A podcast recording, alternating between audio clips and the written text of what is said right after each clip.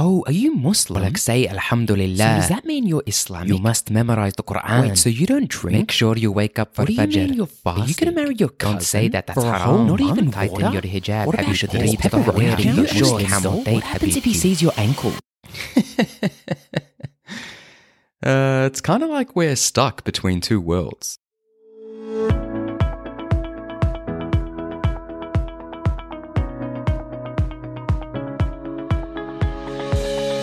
Welcome, my friends, to Muslim in the Middle. My name is Yaz, and this podcast is all about what it means to live an Islamic life in the West the joys, the struggles, and everything in between. Now, it is a pleasure to have you join us today, so let's dive right in.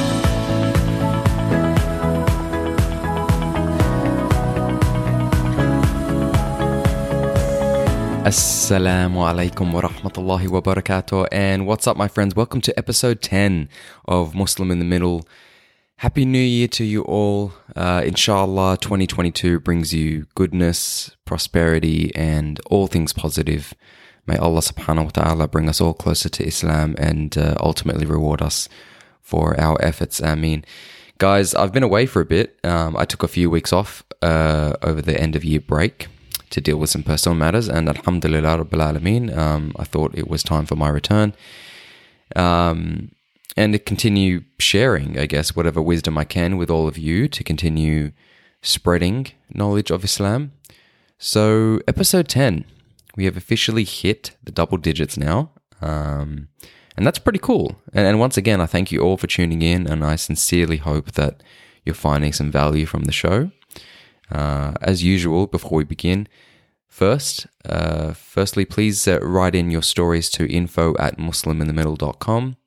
And secondly, if you're enjoying the show, please leave a five star rating and review so that we may uh, reach a wider community of people, inshallah.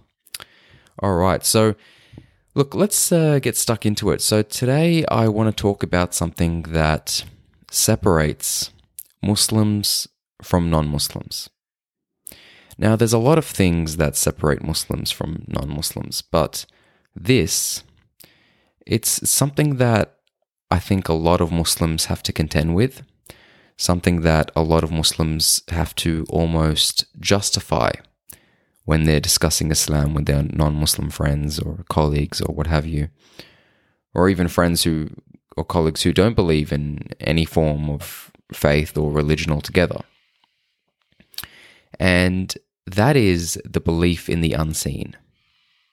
You see, Islam, among other things, is a religion that's built on the foundation of a belief in the unseen. And in this day and age, we live in a world where seeing is believing, right? We live in a world where a lot of people believe that if you cannot see, hear, touch, smell, or taste something, it doesn't exist. That if you can't detect something using your five senses, it doesn't exist. And unfortunately, this can be a very shallow way of, of looking at life, a very shallow way of dealing with your beliefs. But if you think about it, that's kind of what faith means, right? To, to have faith is to have faith in something, to believe in something, even when you can't really prove it, so to speak. And I have a number of friends uh, growing up um, who would challenge me on this, right? Who would say, Yeah, but how do you know? And I always hated this question, right? Like, yeah, but how do you know that there's a, a, God? Or how do you know that you need to believe in all that? Or why do you believe in all that? How? And I, I didn't like this question because I struggled to answer it, right? I often struggle to answer it. And looking back, that's because I didn't know how to answer it. I couldn't give them the answer that they were looking for. But the fact is that the answer is I don't know, but I believe. I have faith, right? I believe in the existence of something, even though it's not visible to the naked eye. Even though I can't reach out and touch it necessarily or what have you, that's the real answer, right? That's the answer I should have given them. And these days, I think about this, and it's somewhat of a point of pride with me. Or, or better yet, it's something that I'm grateful for, right? This belief in the unseen because it makes me feel like my entire life isn't necessarily being dictated by my brain per se, but but also my heart. I believe deep down in my in my heart and my soul in the existence of Allah subhanahu wa ta'ala and his prophet Muhammad sallallahu alaihi wasallam even though I cannot see them. Right? It makes me feel happy to know that I am I guess enlightened enough that my beliefs in this life aren't so shallow that they're only restricted to what I can see around me. Does that make sense? Because when I think about this, when I think about my non believing friends or colleagues or, or whatever, I, I somewhat pity them, right? I feel sad that they don't have that, that their life, their life purpose exists solely on the basis of what's around them and, and nothing deeper, nothing more. Alhamdulillah, Rabbil Alameen, I have this belief in my heart of hearts. And there are people in this world that Allah subhanahu wa ta'ala has decreed will never have their eyes and hearts opened to the existence of Islam. And thankfully, Alhamdulillah, I'm not one of them. I'm one of the lucky few who gets to live this life with the knowledge of Islam, and that's a beautiful thing, mashallah. And if you're listening to this and you're a believer, then the same goes to you, right? So, this faith that we have in Islam, this belief in the unseen, it's based on a number of things. Right? Similar in in a way to the way that we perceive Islam itself and the five pillars of Islam that have been revealed to us. Similarly to that, there are six pillars of faith in Islam. And look, to be quite honest, to be perfectly honest, I didn't know about this until recently, right? But it makes sense. And um, in case you weren't aware, I wanted to share it with you um, as well, since after all, that's what this podcast is all about, right? So, these six pillars of faith are to one, believe in Allah, two, to believe in His prophets, three, to believe in His angels, four, to believe in His books, five, to believe in the day of judgment, and six, to believe in the decree, the decree of Allah. So let's take a moment with this, right? I'll repeat those again. The belief in Allah, His prophets, His angels, His books, the day of judgment, and the decree of Allah. Now, most of these pillars are based on a belief in the unseen, right? Allah subhanahu wa ta'ala we can't see, His prophets we can't see, His angels we can't see, the day of judgment we can't see. Now, as far as the, as far as the books of Allah and the decree of Allah, we can see these certainly, right? At least to a certain extent, but to believe that these have come from Allah, that in itself, right? That in itself is effectively a belief in the unseen. To believe that these books, that the written word of Islam has come from Allah subhanahu wa ta'ala, that is a belief in the unseen, as is the decree of Allah Himself. So, four out of the six pillars of faith, as we've just talked about, and even in some sense the remaining two, are all based on a belief in the unseen. So, to be a Muslim, you must believe, right? You must have faith in things that cannot be detected in this world. And this is what I was referring to before, right? There's almost a a, con, a, a condemnation uh, from non believers, if you will, right? A condemnation. So that we believe in something that we cannot see. Because from their point of view, it's like, well, how can you believe in a God that you can't see? right? You might as well believe in this or that. And, and then they list like ridiculous examples or whatever. um, but that's what it's about, right? It's about being comfortable with the faith and the belief that will not necessarily be confirmed by anything you can see with your own two eyes on this planet it's something that you have to hold on to, something that you need to remember and cherish and uphold as you navigate life in this world.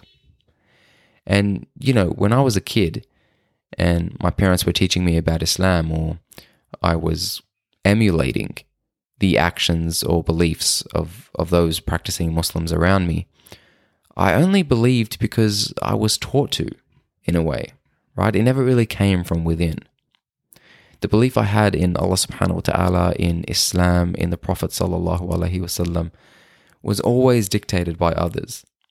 And it's only when I became older that, subhanAllah, I started to develop a true belief and a true faith in the existence of Islam, not from any one source in particular, but just sort of as I grew up, right, and as I, as I got a little bit older and, and wiser. And it's um, it, it's sort of just something that I eventually realized on my own. Something that, when I sat down to think about it, I would ask myself, "Do I really believe in Allah?" And the answer was yes, yes, I do. And that's a nice moment. Alhamdulillah, because I mean, up to that point, there was a lot of confusion about it for me. Astaghfirullah. I mean, I don't like to admit this, but uh, a lot of second guessing about the existence of Allah and His in His Messenger sallallahu alaihi wasallam, because I hadn't truly internalized this belief for myself. Right? It was always surface level, based on the information or the direction of people around me, rather than from within. Right? And it all starts with that belief.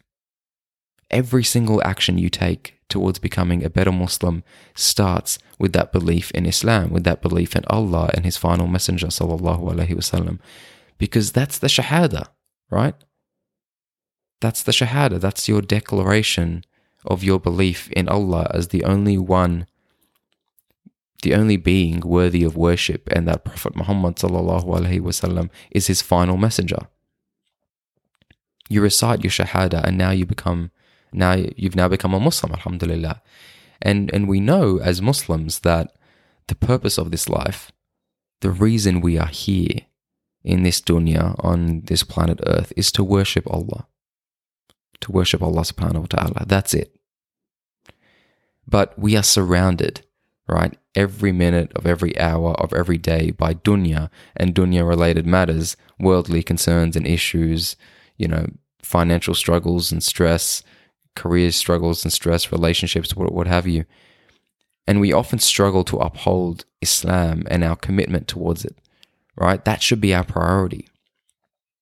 But obviously, we get caught up in other matters, right? Because we're human. And, but that's my point, right? Like, this life is a test. And if we were believing in something that we could see, something that we could hear, touch, smell, taste, whatever, something directly in front of us that everybody else could also see, then what's the point of it all? I mean, that's why this life is a test. Because we are being tested on something, on, on how much, how closely we adhere to our deen, to our faith in Islam. We are being tested on the strength of our belief in the unseen. And it's our ticket to Jannah, might I add, right? On the day of judgment, when we when we stand in front of Allah subhanahu wa ta'ala, the key to open the doors of Jannah is La ilaha illallah. Right? There is no being uh, worthy of, of worship except Allah. And as Muslims, we've got it, right? We have that key in our possession. But if you're anything like me, your friend asks you, you know, how can you believe in a God that you can't see? And you clam up like you don't know how to respond right? And I don't like these see, these sorts of discussions with my friends. I like talking about things with Muslims because I don't feel, you know, that sense of, uh, I guess, persecution or judgment. And I think about this often. It's and, and perhaps it's because, you know, perhaps on some level it's because we devalue the weight of our faith, right? We just don't understand just how incredibly lucky we are as Muslims we don't understand the magnitude of this blessing and how much we should cherish this belief, this faith in Islam. Because as Muslims in the West, right, perhaps we are sometimes made to feel as though our beliefs are wrong, maybe that, that our beliefs are, are backwards or that they're not worthy of praise or acceptance by others. So when a non believing friend or colleague or stranger, whoever it might be, asks us how we can believe in something that we can't even see, we feel persecuted, we feel judged. Even if it's just an innocent question, you know, for argument's sake. Um, like there might be no ill intention behind it, but like I said, as soon as a friend or a colleague asks me something like that, I can just I, I clam up, and so we feel as though we are being looked down upon for having those beliefs, when in fact we should be ecstatic Right? We should be laughing when asked this question by non believers. We should be whispering to them, because I know something that you don't know. We've got it made, man. Sure, like we're all on different parts of our journey in Islam. Um, we all have shortcomings, areas for improvements, uh, you know, sins to abolish, things like that. But the fact is, is that we've been granted this blessing, this belief in the unseen. Alhamdulillah Rabbil Alameen. We've had our hearts opened to the meaning of life. I mean, just think about it like this, right? For centuries, for centuries, for years and years and years, non believers around the world, you know, have debated the meaning of life. They've pondered, they've researched, you know, searching desperately for an answer to this question What is the meaning of life? The purpose of life? Why are we here?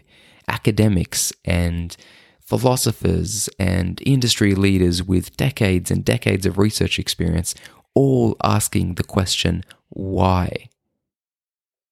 Why are we here? And yet, right now, somewhere, there's a 13 year old kid just sitting in his bedroom, reading his copy of the Quran, and he has the answer. He has the answer. He knows the meaning of life. He knows why we're here. And so do the rest of us Muslims. We all know, Alhamdulillah, because we've been let in on the secret. We've all been lucky recipients of this ever so valuable piece of information because we believe in something greater, something beyond this world. We believe in Islam. We believe in Allah Azza wa Jal and His decree. We believe in the Prophet Muhammad sallallahu alaihi wasallam. We believe in the angels. We believe in the books. We believe in the day of judgment. We believe in the unseen. So that's the episode for today, guys. I was really excited to give this episode. Um, I was doing a bit of reading over the break and um, thinking about all this sort of stuff, and I really wanted to do I guess, an episode on, on something like this because I've talked about different aspects of Islam before, you know, the different uh, the different pillars of Islam. Um, but I never really spoke about something like this, which is so fundamental to Islam. Everything that you do and, and practice within Islam starts with this belief, a belief in the unseen. And it's paramount, it's fundamental to our faith. So my friends, thank you so much for tuning in to another episode of Muslim in the Middle. I very much enjoyed this episode, and I hope you did too. Um, like I said, I think it's it's been a beautiful way to return to the show. Um, so a couple of reminders before we finish up: info at musliminthemiddle.com. Email in your stories. Uh, go to our website, uh, musliminthemiddle.com, and subscribe to our community. And click on the donation tab. It'll just take you to our GoFundMe page that we've linked with an Islamic charity called Brothers in Need.